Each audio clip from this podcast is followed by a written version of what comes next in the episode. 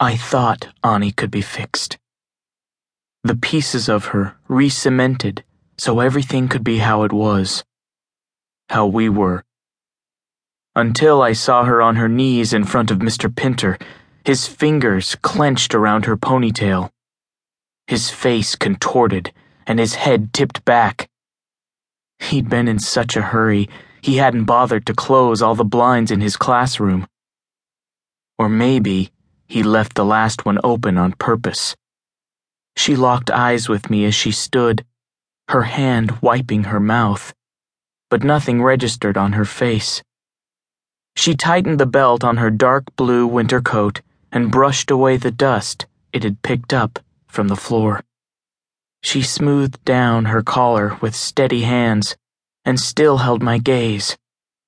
Disgust and anger and so much brokenness swirled together inside me, collecting in the pit of my stomach. I stumbled back a step. This was my Ani.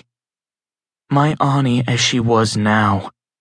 She blinked twice and finally turned away to grab her faded green backpack from off one of the student desks. A haze of nothingness clung to her. I stood shaking, my eyes adjusting their focus from the inside of the room to my own reflection in the window. The overlarge hat Ani had knitted me tilted too much to the side. I snatched it off and turned to the bushes behind me. Cold wind sliced across my face, but I didn't feel it like I should have. I took one step and crumpled as the image of Ani slammed back into my mind. Fingers pawing at the frozen ground, I puked until my stomach had nothing left. Until my insides mirrored Ani's empty face. I lifted myself on wobbly legs and realized for the first time since I'd met her, I was never going to be able to save my girlfriend. Six months earlier, it was stupid to hang out in the mostly deserted parking lot of the seven eleven. The cops always showed up and sent us away, threatening us with charges of loitering. But Kevin wanted a cherry Slurpee and none of us wanted to get home before curfew.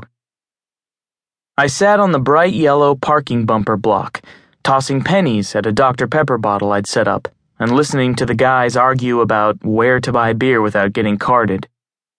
The pennies jingled in my hand as I launched another one at the Doctor Pepper. Plink. Nah, man, that chick got fired last week for not carding. We can't go to the Quick Mart. Plink. That blows. That girl was a guarantee.